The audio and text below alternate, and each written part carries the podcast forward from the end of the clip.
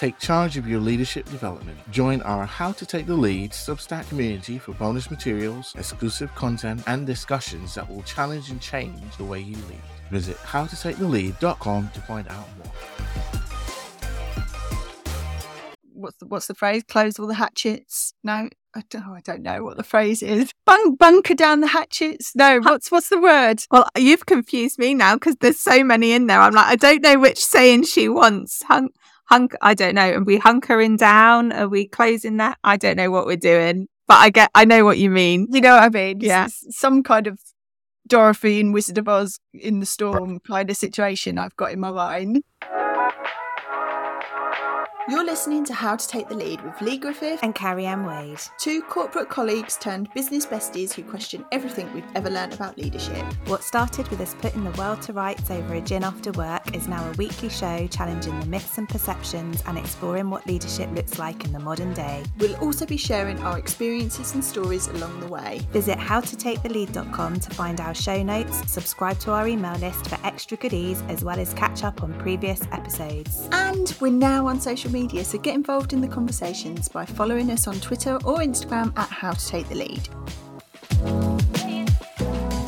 Hello and welcome to another week of How to Take the Lead. I have my lovely collaborator Carrie Ann with me. For some reason, I thought you were going to call me your assistant and I was going to become like Debbie McGee.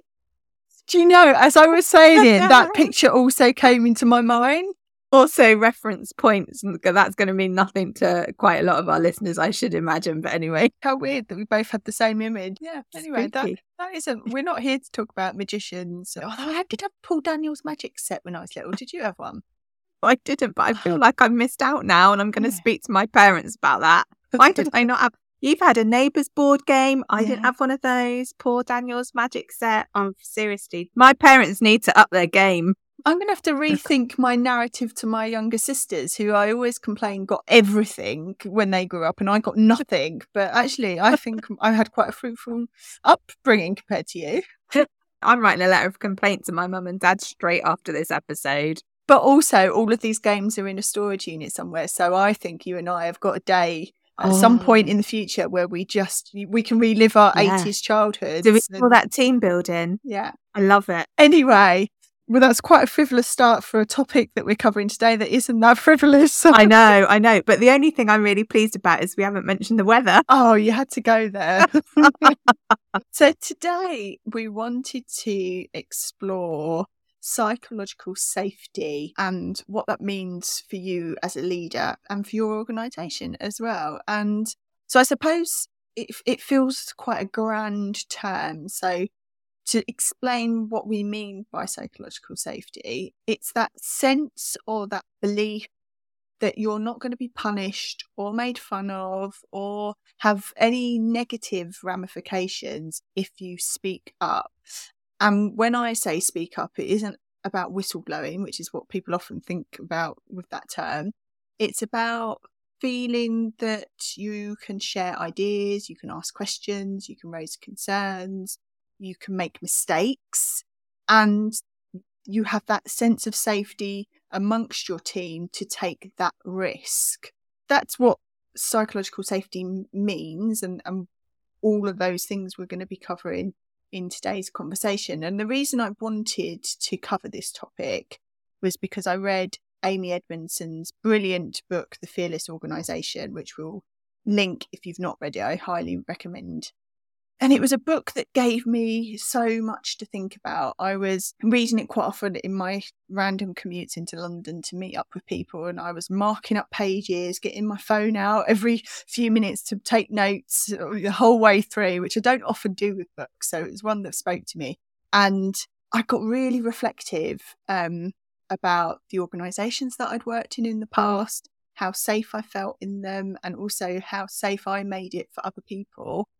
And I've said before about some of the organisations I've worked for had been quite toxic at times, but I had never really considered it in terms of did I feel safe being in the workplace. But I think now in hindsight, I can absolutely see that at times I didn't feel safe. And I can think of examples where, you know, a boss who didn't want to hear bad news at all literally shouting at me in front of other people, accusing me of not protecting her when we hit a really bad point in, in our kind of organizational history. My team didn't want to deal with this person, and I became a buffer to protect them. So my mind immediately went to some of the situations I had to deal with with that person. I think of another place that I worked when I didn't feel listened to or didn't feel my views were appreciated by certain people around the table and their bad behaviors weren't being tackled by other people. So I actually started avoiding having conversations or avoiding situations where I had to deal with those individuals. And then I reflect as a manager. So I've shared, you know, the hideously embarrassing story of me slamming my hand on the table to show authority, which is so, so mm-hmm. cringe. Mm. And it was a one off thing, and I definitely didn't do it again because I immediately knew how cringe it was. But now I realize that just that behavior, that one action, I wasn't creating a safe environment for my team and what impact did I have on them? I don't I don't really know. So I've had a real journey yeah, exploring have. this and having looked more into the topic as well. There's there's so many different ways that we can go with this conversation. I think it's really important as a leader that you need to build connection, as I always say, but you've got to create safety to do that. And so that's really like how I come today with this topic. And I suppose I just want to lay it out on the table where my mind's gone with some of this and get your early thoughts on it as a topic. Yeah, absolutely. And gosh, the, uh, yeah, it's, it was a frivolous start to a heavy conversation, wasn't it? But I'd like to think that that frivolity came because there is a level of trust between us that we can mm. have any sort of conversation, no matter how light-hearted or how heavy it might be. So one of the things that struck me is partly as I was listening to you and partly have my own reflections on where I've worked and, and who I've worked with. And I think trust for me feels like such an important aspect of building that psychological safety. Mm. And I know we've done an episode before on trust and you know, plug for people to listen to that one. But I think, you know, part of,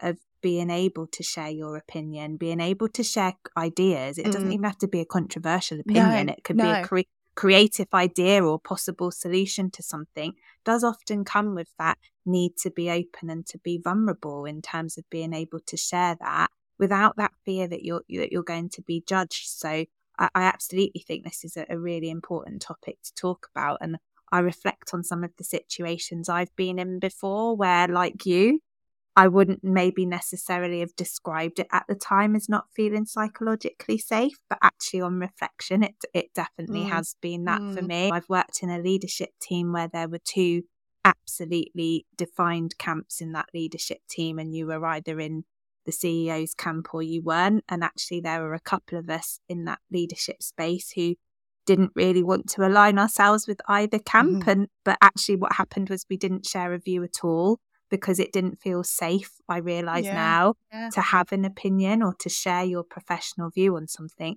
because the safest thing to do was just to keep your head down.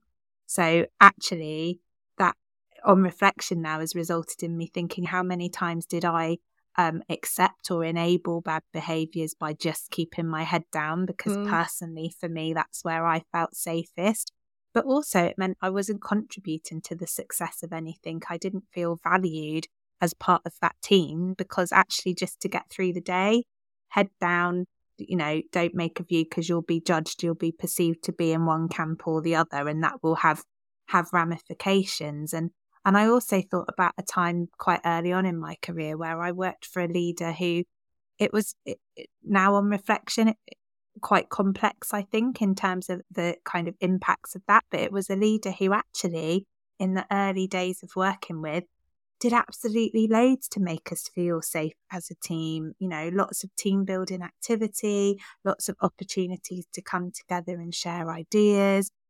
Appeared to be very open minded, um, very empowering, very enabling. They would all be words I would use to describe that leader. But then at some point, something obviously shifted for them, and actually their actions changed and their behaviors towards the team and individuals in the team started to become quite mm. toxic. And again, it was your point about sometimes as well, you you end up in a position where you're acting as a buffer mm. around some of that to try and help other people to feel safe. So you absorb a lot. A lot of what you've said is, has really resonated with me. And, and I've definitely come away from my thinking ahead of recording this episode with you about what impact do I have in my own team? Do I help to create a culture of psychological safety? Am I putting in enough time together as a team to help build that trust? And I, and I think one of the things I've reflected on is despite having been in my organization for six and a half years, I've actually got quite a new team now because we've got new people that have joined. We've been through a restructure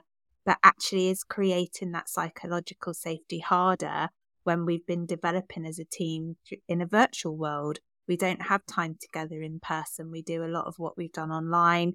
We've had people who joined the team and for for many months didn't even meet in person another member of the team because of the pandemic. So has that had impacts on how psychologically mm-hmm. safe my mm-hmm. team feels? So you opened up a whole Pandora's box by having the conversation with me about recording an episode around this, Lee. But uh, I feel like it's been an opportunity to to really reflect and try to gain some insight. Yeah, and you're right about the different types of work spaces and the different generations and all of that will will view certain situations, certain ways of working, certain expectations all very differently. And that can all impact on how safe someone feels. Thinking about this topic actually got me thinking again about imposter syndrome. And anyone that's listened to the Women in Leadership episode would have heard my views that imposter syndrome's usually a cover for something else and there's something behind that feeling, something that's happened. And I suppose when I started to read that book and think about more broadly creating that sense of psychological safety at the workplace, it connected some dots for me. And when people are reporting that they feel like an imposter in their team or organization, I'm not made to, feel comfortable here. Does that mean they don't feel safe? I don't feel like I know enough. People know more than me. Is that them not feeling safe? So is imposter syndrome another symptom, I suppose, of people not feeling safe? I, I think that's really interesting. And the more you've talked about it, the more I, I would absolutely start to think, yes, it is for sure. I think it's linked to definitely that sense of psychological safety for sure, but also that what's what's your experience been to date and if your mm. experience of sharing your professional opinion for example mm. has always been met with that negativity or somebody putting you down or somebody making a an, a judgment that has impacted on you negatively then you're going to be more and more cautious to do it and i think yeah. that's where that imposter syndrome you know whatever we want to label that creeps in and, and maybe it is just another label for uh, people not feeling safe in their organizations or safe to perform in their role in the way mm. that they really should. So, uh, yeah, I think that's quite an interesting take on it, Lee. Just thinking, I can absolutely close my eyes and I am back round the executive table and I can see certain individuals. Mm. Um, it might be their body language, folding their arms when certain other people are talking around the table, rolling their eyes, sighing if we verge into a conversation that they don't like or they feel bored or they don't want to engage in it, getting really defensive if you question something in their area and and quite often people would feel um threatened maybe that is a strong word but they would feel like oh my opinion doesn't matter or i'm not allowed to to tread on you know stay in your lane mm. i hate that phrase because mm. that's that sense of you can't get involved in conversations that don't relate to you and so all of that for me i think that's is why i don't really resonate with the term imposter syndrome because i just think stuff sits behind it. Absolutely and your point about you can close your eyes and go straight back into those circumstances that's really powerful isn't it? That resonates with me because i can now think of a handful of individuals who probably haven't made me feel psychologically safe in different parts of my career mm. journey mm. that actually if now even now if somebody said their name i would probably start to feel a level yeah. of anxiety yeah. i would question how good i am at, at something because yeah. i i think oh how would that person react i've been in situations where you know they haven't been supportive or they have thought i've not been good enough and despite how confident I can be in what I've achieved in my career, just the mere mention of a few different individuals will yeah. throw me right back into that that space of I can't do it, I don't know what I'm talking about, somebody's better than me. And you're right. That's that's that imposter bit, isn't it? So maybe yeah. imposter syndrome's the label for a whole range of symptoms that are caused by not being psychologically safe in the workplace. But I don't know about you, but certainly I have that. Everything just goes rigid when I think of, you know, one or two in particular people that I've had to deal with in my kind of corporate career.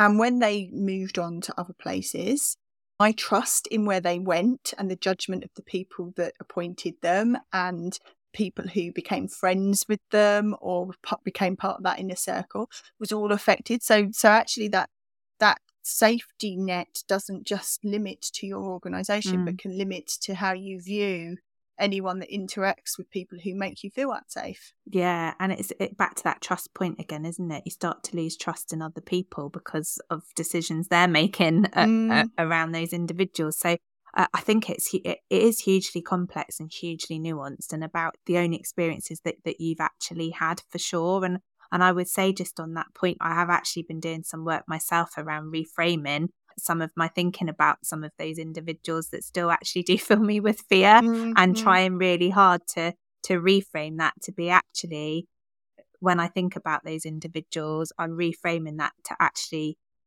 remind me of how confident I should be because there's a a bit of that as well that's around other people's insecurities and maybe people people have their own insecurities that play out because they don't feel psychologically safe either. Yeah. It is so complex, isn't it, for sure? Yeah. But it has such a huge, huge impact that sometimes I don't think you realize till much later on. Um, as you've said, you do those reflections now and you go, actually, that was about me not being psychologically safe. It yeah. wasn't about some of the other things that I maybe put around that. Yeah.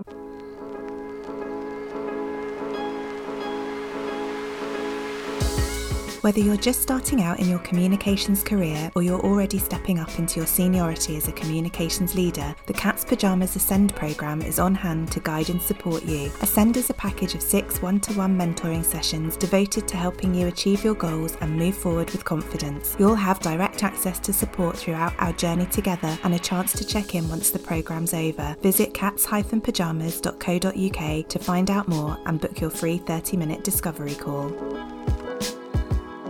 Hi there, if you're enjoying this episode of How to Take the Lead, please hit subscribe and leave a review or a rating.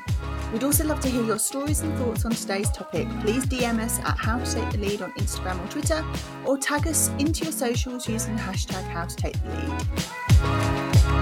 One of the interesting things I read around this concept of trust and psychological safety, as you've mentioned trust a few times, was that often they do get used in quite an interchangeable way, but they aren't necessarily one and the same thing. So, safety is how you feel perhaps at that group level, but trust is definitely that one to one thing. So, safety might happen in the moment, whereas your trust will that person do the right thing is is more future focused um safety is I might not say something or take an action or flag something up because I'm worried about the immediate mm. consequences. Mm. Whereas trust is do I think in the longer term the right thing will happen? So there are some nuances in trust and psychological safety. I don't know whether trust would exist if you don't feel psychologically safe.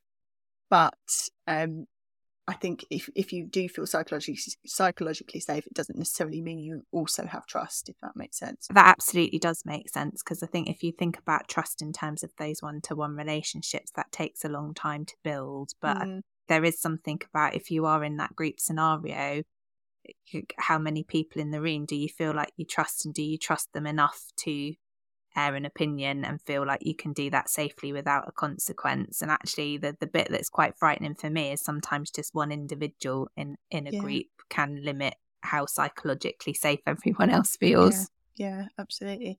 So one of the conundrums that I've had, and I'm, I'm sure other people have as well, is this concept of how do you, as an organization, as a leader of an organization, develop a safe culture but also ensure high performance and accountability because there's a sense of oh well if you're psychologically safe do you just let things slide and anyone can do what do what they want and you see organizations the book talks about Volkswagen, it talks about Nokia, for example, as organizations where they really drove performance and, and wanting to be the best at all costs. And actually, what they ended up creating was really unsafe environments that, that failed.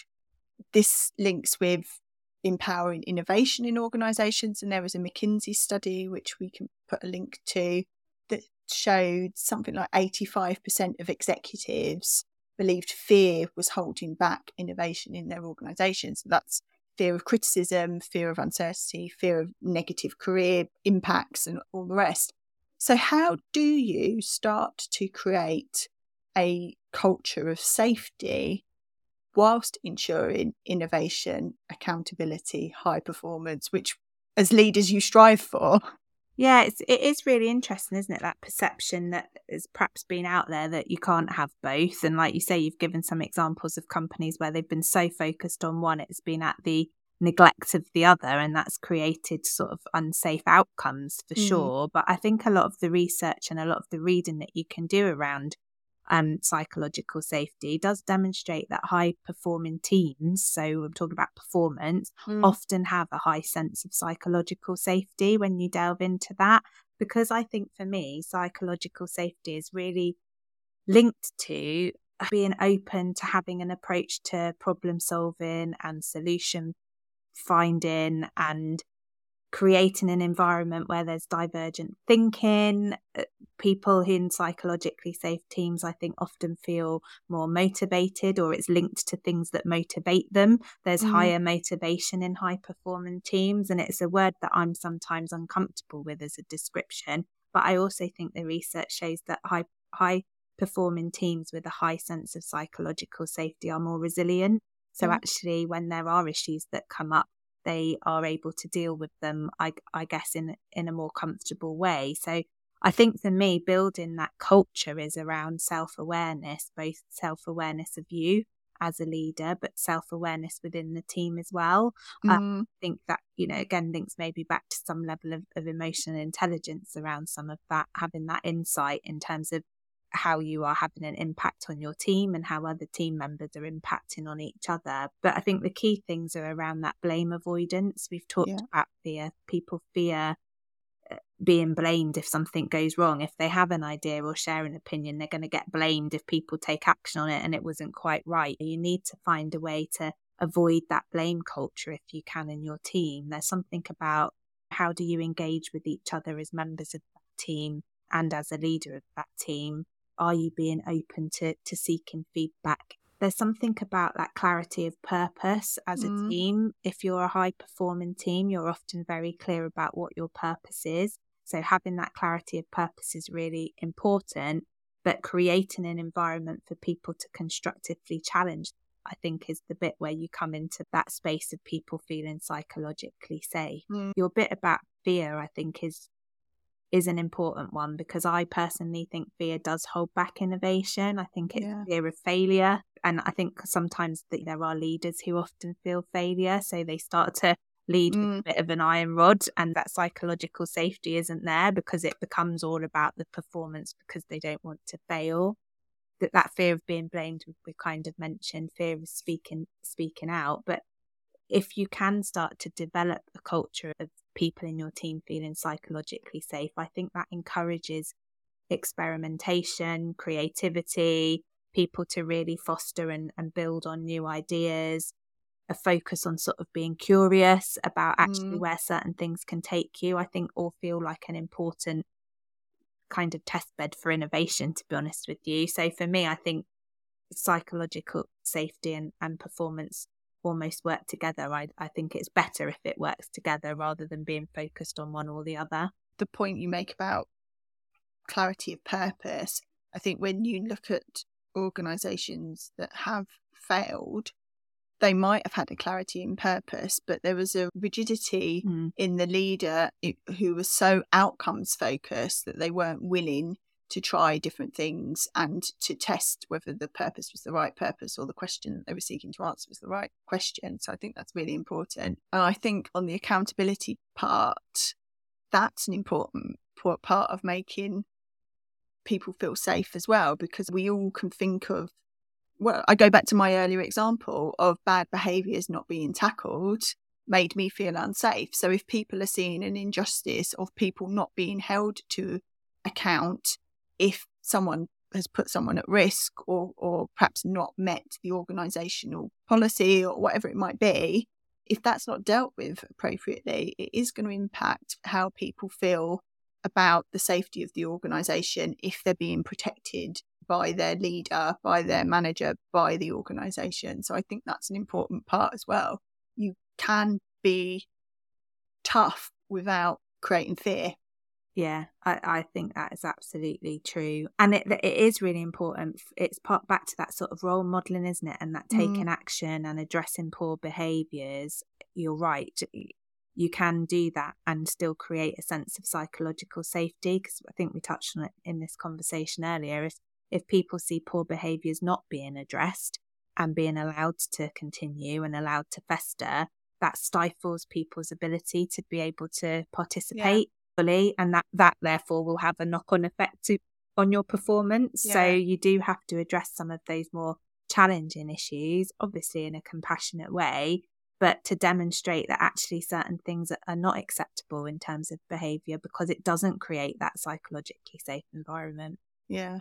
And I think when we've we've touched on this before about the sense of not having too much ego as a leader, and I think um, that sense of power and ego are all things that influence the creation of an unsafe environment if you're a leader. So if you think you know best, if you're super directive or micromanaging people, then you're reducing the likelihood each time you behave like that that someone's going to speak up, is going to give you a suggestion, will report a mistake, for example. So there is a lot of stuff that you need to do as a leader, who you choose to listen to, we've all seen that where people have been dismissive, and I'm sure we've done it as well, been dismissive of people who they think aren't perhaps expert enough in the field to have a have mm. a view on something and that plays to your ego. Just look at your staff survey results. Are people saying that they feel their opinions matter? Do they feel they can raise issues or ideas? Do they feel listened to? You've probably got a weight of data out there around how people are feeling about either you as as a manager or a leader or your organization as a whole. Yeah, I I think that is a really good point to make in terms of how do you work out I mean I there's a bit of you that wants to think it should be really obvious as a leader mm-hmm. if you're not in a psychologically safe organization and you're not help, helping to create that but i think the point you're making mm. is that there are some leaders who are not open to seeing that and so because of the ego yeah. yeah because of the ego so i think to be a good leader you you do need to be you know triangulating all of that data that you've got that is telling you whether or not people feel able to speak out, share new ideas. Uh, the point you ra- raise about do people feel that they can report a mistake or an error without that fear of being blamed or judged for it? I think that's really crucial, isn't it, to being able to improve as an organization. Mm. So if as a leader you're not open to thinking differently about that and starting to understand where people are on that spectrum of psychological safety, then I think you're you're hugely missing a trick because it's going to impact on on your organization the culture the workforce the performance for sure. I also think we've we've been talking a lot about staff within organizations and your role as a leader but i do think this is more broadly than that. I think it extends to people who interact with your organization so how safe are you making it to speak up or to feedback? After i left my corporate role i had a quite an intense time with a family member who needed care from the health service. And it was interesting, in, again, when I look back now and reflect. So, my mum didn't want to complain about the issues because she thought, A, it was going to impact on the care that this person was being given at the time. And B, she assumed that the professionals knew best. So, those were things that she was like, oh, we just have to go with what people are telling us. I knew better because I had worked in a system and understood the process and, and knew I just wasn't going to stand for that as, as a kind of quality issue.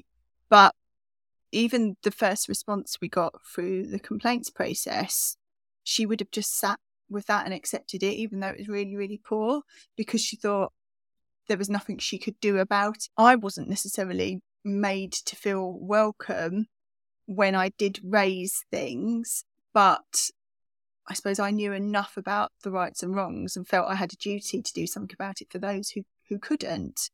And I think about, you know, interactions that we had with individuals and we were having a conversation. My mother and I went on behalf of, of this relative with a doctor who was g- going to give some life changing news that was really hard for us as a family to process. And and my mum asked a couple of questions, and the doctor waved in her face and said, "Hello, hello, do you not understand?" And we were shocked, and it shut my mum up. And even now, two, three years later, you know, she'll talk. I'm, I'm getting emotional thinking yeah. about it. But you know, that sense of someone in the way that they physically reacted, the words they used, how they made her feel stupid and belittling, would have stopped her from taking that forward. Now I've pushed through. My redheadedness came out, and I wasn't going to stand for it. And and so we have gone through quite a, a detailed complaints process with with the people in the organisations involved. But my mum wouldn't have done that, and that organisation would never have learned. They would have never known there was an issue, and that was because they didn't make the people who use the services safe. And sorry, and that was a no, long. no, no, no. And I, I can feel the emotion coming through in in the conversation, and there's frustration there as well, isn't there? And the bit that really frustrates me about that is you're not demonstrating. You know, I I just feel like n- none of us, organisations or individuals, are finished articles. There is always, always, mm. always mm. room for improvement. And actually, if you are going to be closed minded and you're not going to listen to people and you're not going to create a culture or an environment where people can speak up and say this doesn't feel right then i think you know you're not being an organization or if you're an individual a leader who is, is open to that learning and that improvement. And that just makes me feel sad actually. That makes me feel really sad because i'm like actually the people who know best are the people who are receiving your service or the goods or whatever it is that you're you know your purpose is to serve someone else when you're leading an organization and actually to to not in, to create an environment and the conditions for people to tell you when something isn't going right just feels like an absolute failing to me and that makes that does make me feel really sad and mm. i know that doesn't just happen in healthcare but i know healthcare is where we've got a lot of our background and that mm. is always a very emotive place to be in because it is genuinely about people's lives and yeah. i just think that's very narrow minded of organisations to be so dismissive of people's experiences. And it, it is just sad that there will be individuals who don't have family members like Lee, who feel that they can keep pushing through to be heard, that would just accept that first response, and, even when it's not right. Yeah, that's what drove me because I just knew I just wasn't going to accept it. And it, and it upset me to think that other people would be experiencing what we experience. It upset me to think that um, people who don't have the contacts or the knowledge of the system and the ways of working aren't helped to understand that or feel that they can actually. But it goes back to the organisation says all this stuff that they're open, they want to learn, blah, blah, blah, but their behaviours and actions don't match up with the, the things that, that perhaps the top team are saying yeah, and the experience, therefore, mm. of their customers, clients, patients, whichever scenario you want to put in. I think that it, just from from my point of view, I feel like you showed a level of bravery and a level of courage there because you continued to speak out and you continued to push, even though the conditions were not psychologically safe or safe in any way from mm. from mm. you know what I know of your experience, but but that took a level of bravery and that took a level of courage and it it probably took a lot of energy at a point in time and in your circumstance where actually your energy would have been better spent somewhere else. And, and yeah, for me, yeah. that makes me cross because I feel like that's very unfair. Fairness is something that's really important to me. And I'm like, if I was a leader in that organization, I, I would really struggle with how well I slept at night because uh, sadly, I imagine your experience won't be one of an exception, but the organization won't know that because it's been made too difficult for other people yeah. to feel like it's safe to speak out. it does have that knock on effect, which, you know, as we've already spoken about, that sense of someone can move or you have one experience somewhere and then it can have a ripple effect in how safe you feel in other environments. When you're trying to build trust, you don't know that starting point. Yeah. And you're trying to build safety, you don't know that starting point that someone's coming at and what they've experienced and, and where they might need to be met. It will be different for every person yeah, people's backstory is always going to be there, isn't it? And unless you take the time to be curious about and, and understand that, you could be acting with all good intent and still have a negative impact because mm. you don't know that person's story. So I think that is a really important point. So moving us on, one of the other responsibilities that that leaders have is this notion of they need to protect the reputation of the organization that they serve and sometimes in the need to preserve the reputation, it ends up directly or indirectly silencing other people's voices. And I suppose, again, this is another question of can the two exist? You know, can you create or protect the reputation whilst ensuring safety that means people are speaking out on stuff. Well, I think the example that you've just gave, which was a very personal one, Lee, demonstrates that perfectly. That actually, if the organisation had reacted differently and started to demonstrate and create conditions of safety and people being able to speak up, it might have had a more positive impact on their reputation because mm. actually, mm. what you've just demonstrated is that organization now has a really negative reputation with you. It's not oh, a reputation that stands well, but then with your family, your family members, the people that are close to them, like you said, that's not an isolated incident. So that will continue to have that ripple effect that you talked mm, about mm. in relation to reputation. So for me, it feels like that there is obviously a tension there, I think, because it, it can feel like quite an uncomfortable space to operate in. But for me, leaders who are genuinely open, genuinely transparent, genuinely compassionate will not be looking to silence people and they will actually see the act of somebody speaking up, sharing feedback, giving a good idea, talking about a mistake that's happened as an opportunity to learn as an organization, to grow as an organization, and therefore to have a positive impact on that reputation. Mm-hmm. And I mm-hmm. think you can see examples of leaders where, quite frankly, the crap has really hit the fan and something terrible has happened. But actually, the way that person chooses to handle that and yeah. represent their organization can mean that that reputation is there as, as an, an organization that learns, that is compassionate, that holds its hands up to the mistakes that it's made and, and makes every effort not to make them again. Mm-hmm. So for me, I want them to be able to coexist so yeah. passionately because yeah. I think it's so important.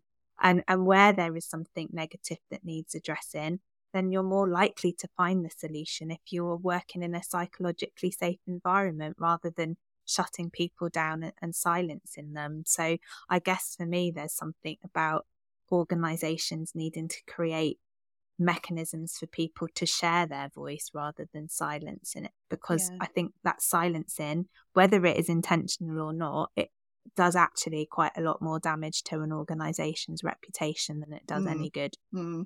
i think that's because often and i'm not saying this across the board happens but often leaders who perhaps aren't open to listening and all of that kind of stuff, they think or behave as if managing their reputation means they've got to keep the bad news out, they can't be criticised, and all of that kind of stuff. Whereas for me, I always think of it as more about making sure you're not bringing your organisation into disrepute. And that is absolutely linked to people's trust and respect. And that's completely different. yeah. Yeah, I agree with you. And I think that view of like we can't ever have any bad news is very naive view of leaders mm. to have. And I have worked with a leader like that who pretty much was asking me to spin what they perceived to be some bad news. And it was like, absolutely no, that's not yeah. that's not what's going to happen here. And I think that also comes back a bit t- down to personal integrity, doesn't it? And if you mm.